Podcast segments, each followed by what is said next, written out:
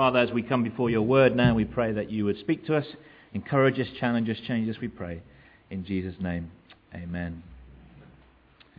As I said, we're starting a whole new series today, which we're going to be working through uh, for about half the autumn, looking at the book of Genesis. And the word Genesis means origins or beginnings. And the book of Genesis is a whole book of beginnings, a book of origins. It's not a science manual, but it is scientific. That's really important. It isn't a science manual, but it is scientific. And it records for us the origin, the beginning of this world, of its plants, of its creatures, and of course mankind. And the book of Genesis is hugely, it's, it's massively important because the first 11 chapters lay down so many things that as Christians we build our lives upon and the, pretty much the entire doctrines of the New Testament of the church find their roots and are rooted and built upon the first 11 chapters of Genesis. Genesis introduces God to us. Genesis tells us where this world came from. It tells us where we come from. That we've been made in the image of God. Genesis introduces marriage to us, a lifelong commitment between a man and a woman united by God. Genesis introduces sin to us, and it introduces the need for a solution to the sin, and it even introduces the solution himself, the Lord Jesus Christ. It introduces the doctrine of work, that we should work to eat and then we should rest. In fact, I would argue there isn't a single Christian doctrine that we uh, follow, that we teach, that we believe that doesn't find its roots and its origins right there in those first 11 chapters of Genesis. And that's why they're so important. And it's so important that we look at them, that we study them, that we believe them, because everything else is built upon those first 11 chapters of Genesis. But before Genesis is a book about uh, origins and beginnings, it's a book about God. Actually, the whole Bible is a book about God. The Bible, the Word of God, exists that we might know God. It's been said that the Bible is God's love letter to mankind. It's the, the account of how God reveals himself progressively throughout uh, history to his people, to creation, to his people, and ultimately in the Lord Jesus Christ, and shows his love for us as Jesus lays down his life for us. So we're going to start today. We're going to read Genesis chapter 1. We're going to read Genesis 1 right the way through to Genesis chapter 2, verse 3. And I'm going to wear my funky glasses again as we do so. Hopefully by next week I'll have a new pair. Genesis chapter 1, and we're going to read from verse 1. In the beginning, God created the heavens and the earth. Now the earth was formless and empty. Darkness was over the surface of the deep, and the Spirit of God was hovering over the waters. And God said, Let there be light, and there was light.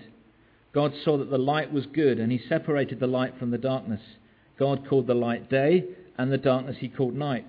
And there was evening, and there was morning, a first day. And God said, Let there be an expanse between the waters to separate water from water. So God made the expanse and separated the water under the expanse from the water above it. And it was so. God called the expanse sky. And there was evening, and there was morning, the second day. And God said, Let the water under the sky be gathered to one place, and let dry ground appear. And it was so. God called the dry ground land, and the gathered waters he called seas. And God saw that it was good. Then God said, Let the land produce vegetation, seed bearing plants, and trees on the land that bear fruit with seed in it, according to their various kinds. And it was so. The land produced vegetation, plants bearing seed according to their kinds, and trees bearing fruit with seed in it according to their kinds. And God saw that it was good. And there was evening and there was morning the third day. And God said, Let there be lights in the expanse of the sky to separate the day from the night, and let them serve as signs to mark seasons and days and years. And let there be lights in the expanse of the sky to give light on the earth. And it was so. God made two great lights, the greater light to govern the day and the lesser light to govern the night. He also made the stars. God set them in the expanse of the sky to give light on the earth, to govern the day and the night, and to separate light from darkness. And God saw that it was good. And there was evening and there was morning, the fourth day. And God said, Let the water teem with living creatures, and let birds fly above the earth across the expanse of the sky. So God created the great creatures of the sea, and every living and moving thing with which the water teems, according to their kinds, and every winged bird according to its kind. And God saw that it was good. God blessed them and said, Be fruitful, and increase in number, and fill the water in the seas, and let the birds increase on the earth and there was evening, and there was morning, the fifth day. And God said, Let the land produce living creatures according to their kinds, livestock, creatures that move along the ground, and wild animals, each according to its kind. And it was so. God made the wild animals according to their kinds, the livestock according to their kinds, and all the creatures that move along the ground according to their kinds. And God saw that it was good. Then God said, Let us make man in our image, in our likeness, and let them rule over the fish of the sea, and the birds of the air, over the livestock, over all the earth, and over all the creatures that move along the ground. So God created man in his own image. In the image of God he created him, male and female, he created them.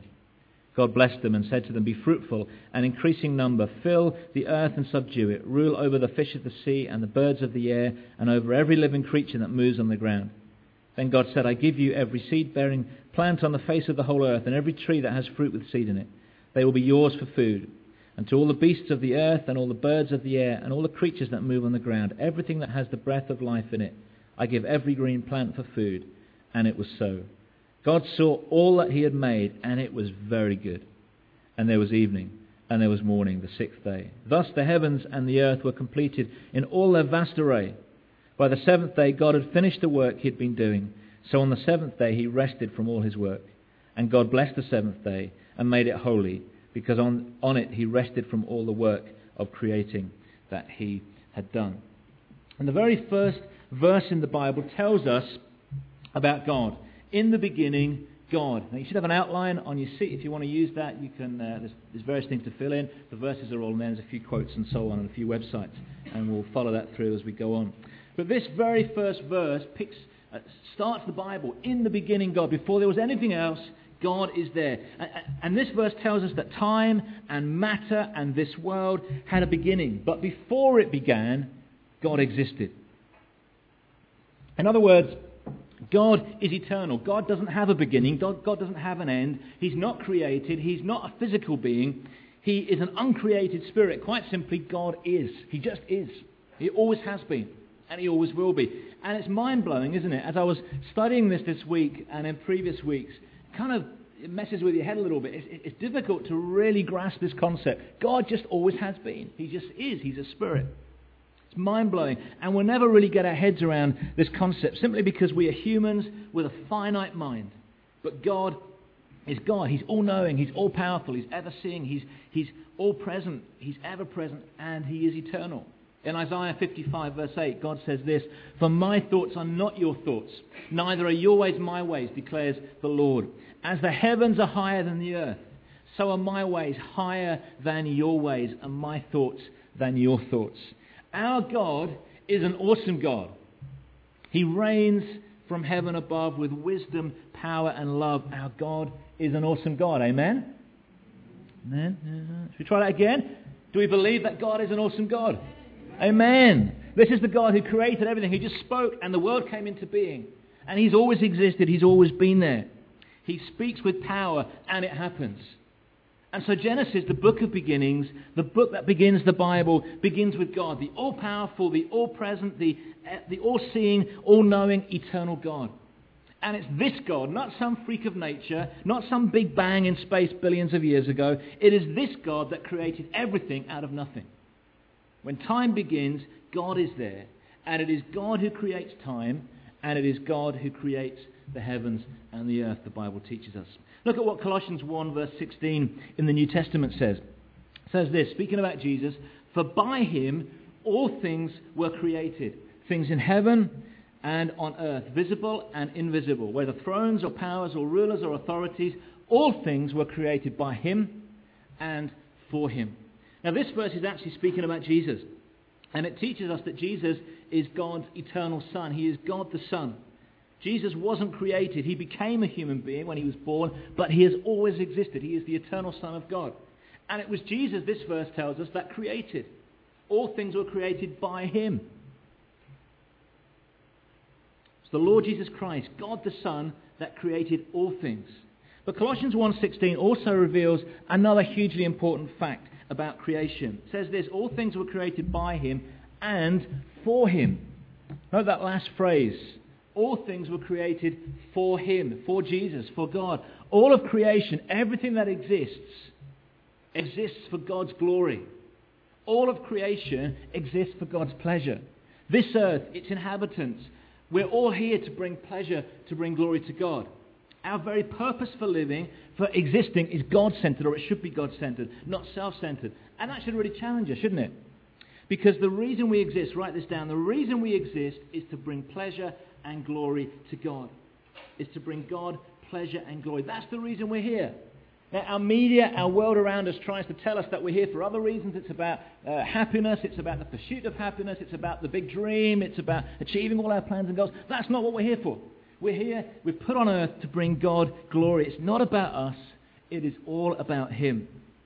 The Bible teaches us that it's the opposite way round to how the world teaches us. We are not the center of the universe. God is at the center, and we revolve around Him just as our planet revolves around the sun. It's all about Him because in the beginning, God, before anything else was, God. He is there, and it's all about Him. This creation is here for His pleasure, it is His. And you are here for, you, for His pleasure, not for our own pleasure. God created you, created me to bring Him glory. It is all about God. It's all about Jesus. Now, Genesis 1 tells us that God created the heavens and the earth in six days, and on the seventh day he rested. He started with creating light and darkness. He created days. He created time itself. And his work of creation is completed in six days later as he uh, creates the first man and woman, Adam and Eve. But you say, are you really suggesting in this day and age that we should take this literally? Are, are you really kidding me that we're meant to be taking this literally? Did it really happen in six days about 6,000 years ago? I mean, that's what the Bible teaches if you go through the Bible. I thought science, surely I thought science had, had, proved that it happened billions of years ago and that it took place over billions of years. Life forms slowly evolving until what we see today. Well, that's what we hear constantly on the TV, isn't it? Almost every night you put the news on and there's this dinosaur being discovered and this, that, and the other.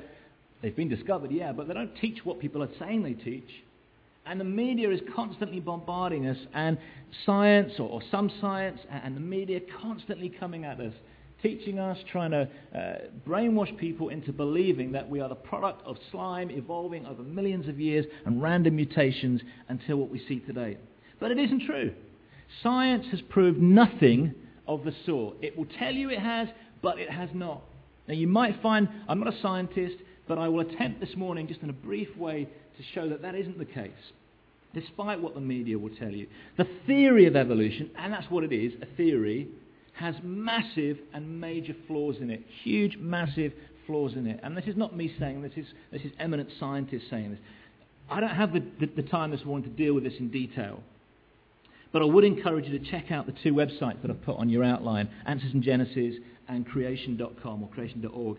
And there's a whole way there of looking at all the different stuff that we're bombarded with and testing this out, and you will see it's just a house of cards that comes crashing down. All sorts of stuff that's dealt with there, things like radiocarbon dating and radiometric dating, all shown to have major flaws and major errors and major problems in them. And yet they're taken as, as, as kind of gospel truth, and whole theories are built on them. And it's great to see, if you look on these websites, many examples of the things that are presented just as fact by the media and by some scientists that are actually nothing of the sort. Now, what I want to do, just to kind of back this up, just briefly, just show you a DVD clip of two eminent scientists, leaders in their fields at top universities around the world, who reject evolution and who take the Bible literally. So we're just going to watch this clip and then we'll continue. Thanks. It's taken for granted in the modern world of science that ancestral fish appeared in a primeval ocean, then crawled out of the water and became amphibians. Amphibians changed into reptiles, and reptiles into mammals.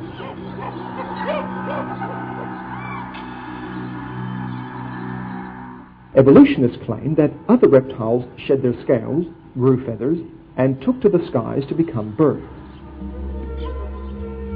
But reptiles and birds are very different. Reptiles have no genetic information for wings or feathers. To change a reptile into a bird would require the addition of huge amounts of complex information. Darwin reasoned that, with a bit of luck, the accumulation of enough small changes could even turn reptiles into birds. Michael Denton says it cannot be done.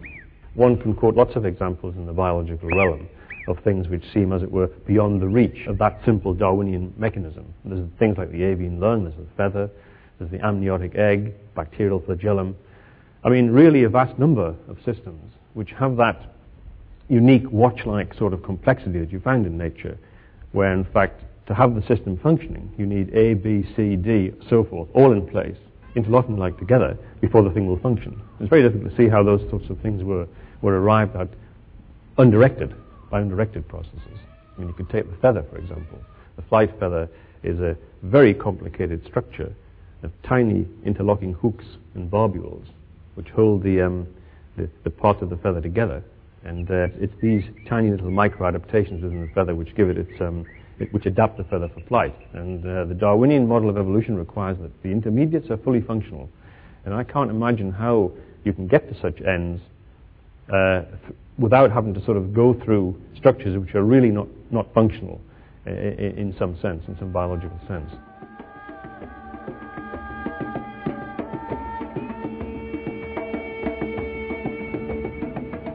Reptiles and birds also have totally different reproductive and respiratory systems.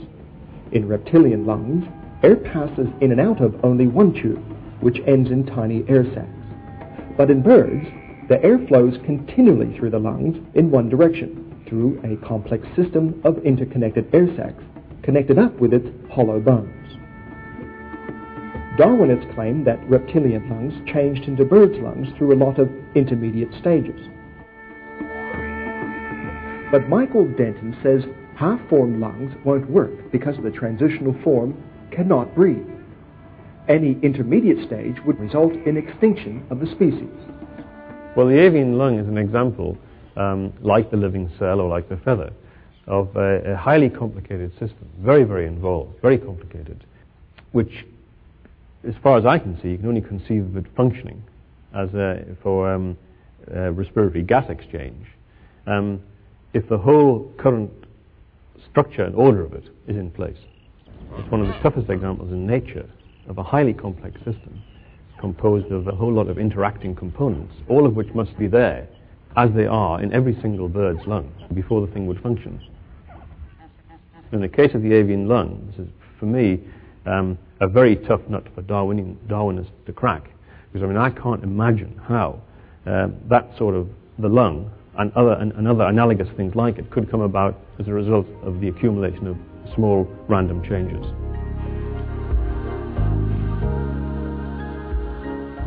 For simple life forms to evolve into more complex ones requires a massive input of new information. A microbe has about two books of 500 pages of complex coded genetic information on its DNA. A human has the equivalent of at least 1,000 books. To transform a microbe into a human means adding a whole library of new information. So where does this new information come from?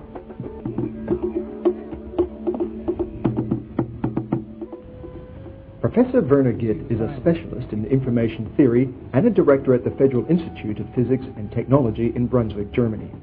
He says the evolution of complex life forms from simpler ones by selection of lucky improvements is impossible because there is no source of new information. The biggest problem in evolution is the origin of information. Where is the information coming from? It is impossible to come from a, simple uh, living being uh, to, to an elephant or to a human being. It needs uh, very much more information. And information cannot coming by a random process. Darwinists say the new information comes from genetic mutations that are passed on from one generation to the next. Genetic mutations are random errors, rather like mistakes made when copying a text. According to evolutionists, the most favorable of these mutations are preserved by natural selection. It's taken Thanks, Matthew. Okay, I hope that seeing that clip has at least made you think and reassess your own beliefs that science or, or, or some scientists have by no means disproved the, the literal reading of Genesis 1 to 11, and that not all scientists sign up to Darwinian evolution. Uh, that there are many, many eminent scientists who hold to a literal uh, interpretation of the Bible. Now, I can stack up a whole load of these guys, and you might still not believe me because you can find other guys who will say something different. But I hope at least it's made you think, reevaluate. If you've bought into what I believe is, is a, just a, a, satanic lie that Genesis 1 to 11 is, is symbolic or is mythical, then it's hopefully at least made you reevaluate that. That science is not uniform, it doesn't accept these things in the way that we're taught it does or it's presented as being. But why does it matter? Why does it matter if the early chapters of Genesis are meant to be taken literally or, or not taken literally. I want to suggest just a few reasons this morning why I think it's really important that we take uh, the, the, Bible literally and particularly uh, in, a, in a six day creation and in a young earth. The first reason is this, if you want to write this down, the reliability of the Bible, the reliability, the integrity of the Bible.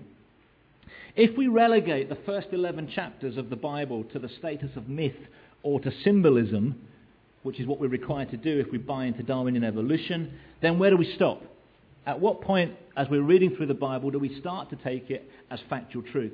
Let me read what Paul says to, uh, to Timothy in 2 Timothy 3.16. He says this, All Scripture is God-breathed. In other words, every word of the Bible is accurate, is reliable, is come from God, and every word ought to have 100% authority over our lives. So when we read that God created the world in six days, does he mean that? Well, that's what God says. And clearly, he doesn't mean six periods of time, because Genesis 1, verse 3 tells us that the creation of days as we know them took place on the first day of creation. Look at what it says. And there was evening and there was morning the first day. Not the first period of time, not the first period of millions of years, the first day. Periods of time lasting billions of years don't have daytime, don't have nighttime. Only literal 24 hours uh, have daytime and nighttime, and that's why God uses this kind of language. See, when God uses particular language in the Bible, He's not out to trick us, He's not out to confuse us. And you don't need to be an academic to understand it. There doesn't need to be some elite group who we have to go to to help us interpret and decode what God is saying. What God writes is what we're intended to understand. A simple rule of, of biblical interpretation is this is to ask when we read the text, what is the normal, historical, contextual meaning of that word? What were the people who wrote, who, re- who wrote that, and what were the people who read it for the first time have understood by those words?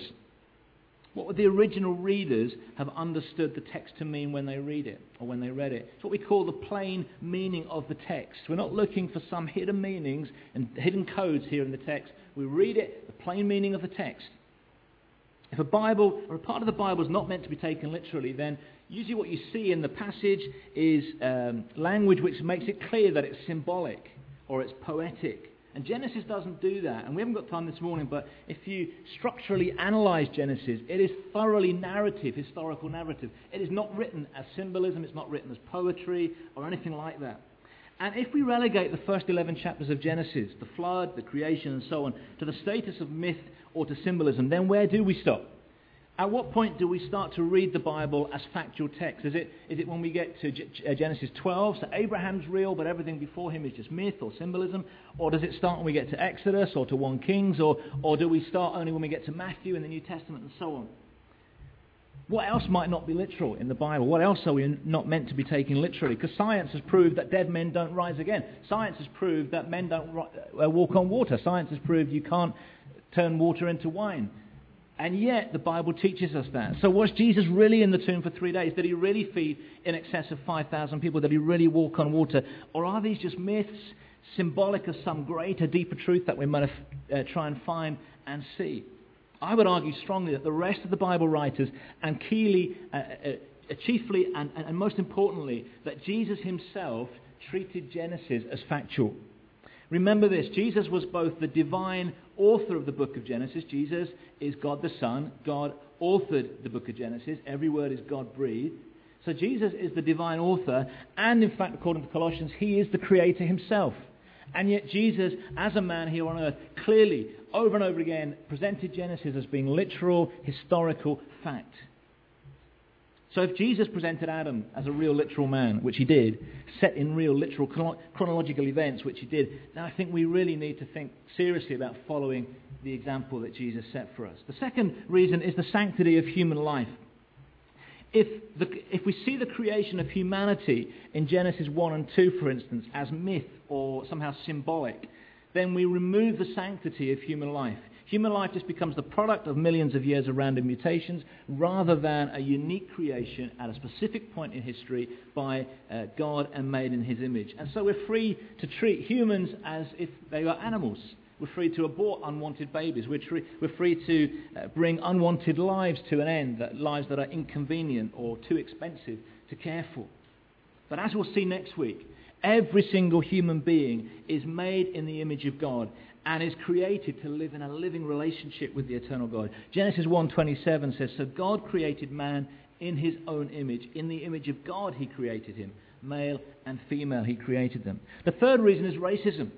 Evolution gives racism its power and its legitimacy. Dr. Uh, David Rosevear, a research chemist at the University of Bristol, and also a Christian who believes God created the world in six days, he wrote these words If man came down from the trees, which Clearly, he doesn't believe they do. But if man came down from the trees, some races are closer to the apes than others. Some, such people are less advanced, he continues. Both Darwin and Huxley, in their published letters, expressed racist views. And he continues, only allegiance to the evolutionary worldview enables one to conclude that some races are inherently more advanced or primitive. The Bible, of course, refutes that as being an utterly repugnant concept. That all humanity is equal and created, that we've all descended from one man and woman made in God's image, and we're all equal and all loved and valued by God. The fourth reason is sin and our need of a Saviour, and this is possibly, I think, the most important one, one which we don't think through. When we buy into Darwinian evolution, or even theistic evolution, which I don't believe in either, but even in theistic evolution, we need to think this through, the whole concept of sin and salvation, because it's crucial. And we accept these things from the media and from things going on around us without thinking about them uh, logically and biblically. If we believe, if we believe that mankind walked on the earth, uh, sorry, if we believe that before mankind walked on the earth, there'd been millions of, la- of years of layers being laid down, which is what Darwin and evolutionary teaches, then death must have existed before Adam existed. Okay? If we believe that there are millions of years of layers being laid down then death must have existed before Adam existed. Because in the earth's layers, we find death everywhere. The earth's layers are full of fossils, and we'll look at the fossils in a few weeks with the flood. But fossils are dead animals. And we find fossils that are diseased. There are fossils with arthritis. So the earth, if it exists for millions of years, being laid down in layers over millions of years before Adam came into being, then death already exists, and we live in a, and, Adam came into a world which was full of death and decay and, uh, and, and disease and so on. So, in the alleged millions of years before mankind, death, disease, and decay existed if you buy into an evolutionary worldview. However, what does God breathed Scripture say? Firstly, a couple of key points. After creating Adam, we read these words in Genesis 1:31. God saw all that he had made, and it was very good. When God declares something good, it must be good. It cannot be full of death and disease and decay over millions of years. God d- creates it and he says it's very good. Then in Romans 5, verse 12, and this is key Romans 5, verse 12, we read these words Sin entered the world through one man, and death through sin. Sin entered the world through one man, and death came into the world through sin. According to the God breathed words of God in Romans 5, Death was the result of sin. Adam and Eve sinned, and as a result of their sin, death came into the world. That is when death came, not before Adam came into the world. Romans 8:20 tells us that as a result of Adam's sin, the creation was subjected to frustration, not by its own choice, but by the will of the one who subjected it, in hope that the creation itself will be liberated from its bondage to decay. Creation is in bondage to decay, Paul writes. It's frustrated because it's not what God created it to be. And the reason it's in decay and it's, and it's in bondage is because of Adam's sin.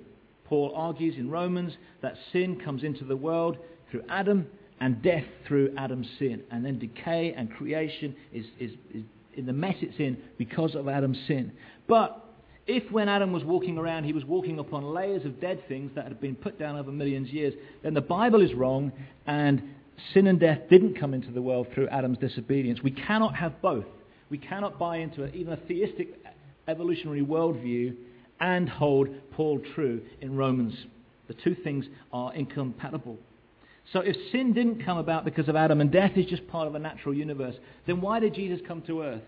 Without the original sin of Adam, without the fall of man, which the Bible says took place after creation, what is the purpose of the incarnation? Jesus dying on the cross and the Christian faith in itself. If we don't believe in a literal Adam's original sin, then Jesus is reduced to a mere man bent on a, mere, on a misguided mission. This quote appeared in the American Atheist magazine in 2002. Christianity has fought, notice, the evolutionary you get this. They understand it all too well that it all hinges on this. Christianity has fought and still fights and will fight to the desperate end over evolution because evolution destroys utterly and finally the very reason for Jesus' earthly life. Destroy Adam and Eve and the original sin, and in the rubble you will find the sorry remains of the Son of God. Evolutionary, Darwinian evolutionists get this. They understand the stakes that are uh, uh, in existence. So you see, it really is an either or. We cannot readily accept the New Testament and God's offer of forgiveness of sin through Jesus if we don't really believe in a literal, real Genesis 1 to 11, or if we think it's just symbolic. It doesn't add up. But why do people, why do we have a problem with six days? Well, the main reason is that we've been bombarded for 150 years with this continuous stream of propaganda telling us that science has proved something which it hasn't. Telling us that science has proved that this world has evolved over billions of years. Science hasn't proved that, and yet the, the continuous media bombardment it, it comes at us all the time. It starts in school, right throughout life. But as we've seen, the theory itself has no actual basis, no factual basis. And one of the reasons for it is to try and explain away the many, many layers in the Earth's surface, which are there, no doubt about that, and the variety of species that are found on the Earth. But we'll look at that in a few weeks. See, the belief is that it took millions of, la- of years for each layer to be laid down. Yeah, a couple of things here. Mount St. Helens in the USA, I remember uh, as a young kid when Mount St. Helens blew up, I think it was 1980 uh, or the early 1980s, and Mount St. Helens blew up. And volcanic deposits were laid down up to 600 feet high in just three hours. Yet, those rocks, if you go along see them today, have the appearance of being millions of years old. Another aspect of evolution is that animals have evolved, or this is the thinking anyway, have evolved from one kind to another. So you have a reptile evolving into uh, a bird, which these two guys have already said isn't possible without a, a massive amount of new information coming in. Now, there's clearly much evidence of uh, variation amongst animals. Reptiles change and vary, birds change and vary. That's what we call microevolution. But there isn't a shred of proof that reptiles have evolved into birds, what we call macroevolution. Charles Darwin, interestingly, wrote these words himself. He said this Not one change of species into another is on record. We cannot prove that a single species has been changed. This is the guy that started it, and yet in his own writings accepts that a key part of evolutionary theory is missing. Now, I've got some great DVDs which I can, I'm happy to lend you called Incredible Creatures that Defy Evolution. And they give example one after the other of different animals that had to have been created intact completely, otherwise they wouldn't function. They could not have various stages growing. They either had to be there in entirety or they wouldn't function. They would die out immediately. A great one is the bombardier beetle, which has two gas chambers, and unless those things are working in uniformity, the animal would just explode all the time. So it cannot have evolved. It must have been created in entirety, otherwise it would just keep exploding. And exploding bombardier beetles don't reproduce. If you want to check that out, just go on the internet, uh, look, look, on YouTube for bombardier beetle, uh, and, and, you'll see that. There are many, many examples like that. Evolution teaches us that layers upon layers have been laid down over millions of years, yet there's nowhere on the earth that the geologic column and timetable as it exists in school textbooks actually exists. It doesn't. There are many examples of layers being in different order. The order that's laid out in science books, there are places around the world where the geologic column is in a different order to the one that's presented in school textbooks. Or there are key ages missing, key levels that are meant to be there and are just missing in certain parts of the world. Now, what we'll see in a few weeks is that, is that, these layers and the fossil record, the dinosaurs and so on, we see these explained and answered in Genesis 5 to 9 by a worldwide catastrophe uh, in the flood of Genesis 5 to 9. In Mexico, in Arizona, in Missouri, and Illinois, you'll find fossilized human footprints in the same layers of rock where dinosaur fossils are found. In Zimbabwe and Arizona, there are cave paintings of dinosaurs. Now, how do those cave dwellers know what the dinosaurs look like unless they lived at the same time? A key fact here petroleum and natural gas are contained in underground reservoirs by relatively impermeable rock, and in many cases the pressure is extremely high. And calculations have been shown and approved that the oil and gas pressures couldn't be maintained for much longer than about 10,000 years. Yet for evolution to be true, those reservoirs of oil and gas have to have been there for millions of years, and that isn't scientifically possible. Evolutionists talk of missing links, pre-human skeletons, yet they have all turned out to be either false or fakes, or humans. Nebraska Man was discovered in 1923. If you look in school textbooks, you'll still see these things being talked about. But they're not true. Nebraska Man was discovered in 1922. An entire skeleton was constructed to show what he looked like. But they only actually found a single tooth. And yet they present the whole thing as a fact. And years later, scientists discovered the tooth belonged to a pig. Piltdown Man, another one that you hear all the time, was discovered in 1912. Bones and teeth and primitive uh, implements were produced, and the being was, was believed to date back 500,000 years. In 1956, it was discovered that it was a deceptive hoax, and yet experts had written PhD thesis on this, uh, this being, which was a hoax. You can check this out on the internet, it's all there, or, or, or get some good books. There are, uh, for instance, Neanderthal Man. Neanderthal Man was discovered about 100 years ago in Germany, and it's just still regularly put out on the media as being some kind of primitive life being. And yet, recent tests and DNA and various other tests have proved that actually Neanderthal man is just the same as us. It is just human. It's no different to us. 100% human.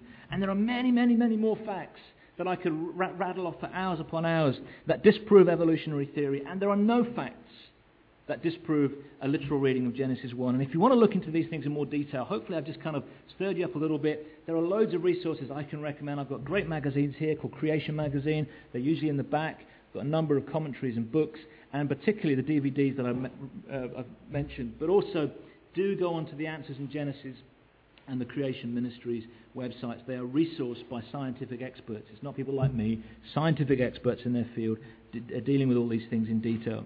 So, what's the real reason behind the theory of evolution? It's an attempt to remove God and his claims over us. That's what it really boils down to. See, if there's no creator, there's no one to be accountable to. Mankind is sinful, and we don't like the fact that we're accountable to God.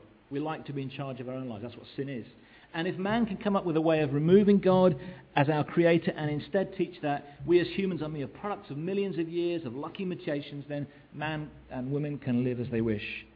And that's why, as Christians, it's one of the reasons why we must refute evolution. God is our creator. We are accountable to him.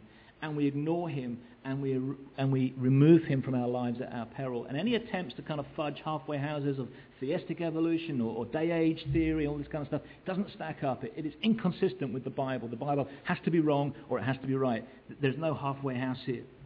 Our entire Christian faith is built and rooted in those early chapters of Genesis. And my purpose today is to try and do a few things to challenge, to encourage, and to motivate you. I want to challenge you today if you are, are not a Christian, if you deny the existence of God, hopefully, I just, in a humble way, try to encourage you to rethink and to check out your beliefs again and to look at the reality and the facts. If this morning, which is perhaps most of us here this morning, you are a believer and you love God and you love Jesus and you, and you live every day thankful that He died for you, can I encourage you? Perhaps you're struggling. Yeah, well, I, you know, I believe that, but I just struggle with these first 11 chapters of Genesis because uh, all the stuff I've grown up with, all the stuff from the media, all the stuff at school, you can rely on the Bible. I'm not a scientist. I don't pretend to be a scientist. That's irrelevant. You don't have to be a scientist to take the Bible seriously You don't have to be an academic. I can't do this, ju- this topic justice in 30 minutes. We thank God for academics and scientists, but we don't need to be them. I hope I've said enough just to provoke you a little bit this morning to see that you can rely on this book. It is, after all, God's Word, and we can take it literally. Just because David Attenborough or, or, or Richard Dawkins says that we've evolved from slime, it doesn't make it true. You really can rely on God's Word. It is true, and He is true. It is an act of faith, but it's not blind faith. Because whilst there isn't one scientific fact that can prove evolution, there is a wealth of science that actually supports the Bible. Hebrews 11, verse 3 says this By faith we understand that the universe was formed at God's command. It is by faith, but it's not blind faith. We understand, the writer of Hebrews says. there is logic, there is reasoning. So you can trust this book, and you can trust its wonderful, amazing author. Please do check out the websites I've mentioned and look at these magazines and resources here. If you want to borrow some of them, you're welcome to.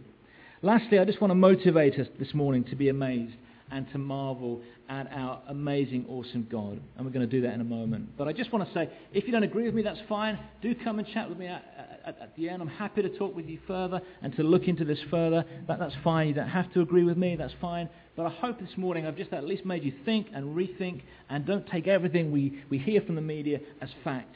Let's go back to the Bible and to go back to that awesome, amazing Creator God.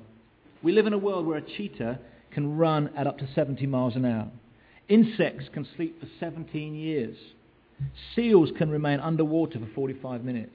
Eight-armed ink-shooting octopuses that can eat their own arms and grow new ones. Falcons that can swoop down at 150 miles an hour. What an amazing creation. And why is it so amazing? Because the Creator is truly amazing. Time is gone, so we're just going to bow our heads and pray and humble ourselves before our great Creator. But as I've said, if you want to come and chat with me, uh, I may not be able to do it justice even in chatting afterwards, but we can always meet or chat uh, or continue the discussion uh, through the week or, or, or next week or so on. Let's pray. Father, we come before you. We humbly, as your creatures, as those that have been created, bow before our Creator. Father, we want to worship you. We thank you that you are the great creator who spoke and the world came into being. That by faith we believe that the universe was created out of nothing. And we trust in you this morning. And we thank you that we can trust your word, that it's reliable, that it's scientific, that it's trustworthy, it's historical, it's accurate, down to the tiniest detail. Help us to trust your word and help us to trust in you in a world which is so anti God, so anti your word, and so anti Christian. Help us to have faith and boldness and courage to stand true and to stand firm to your word. Help us to see that we exist for your pleasure.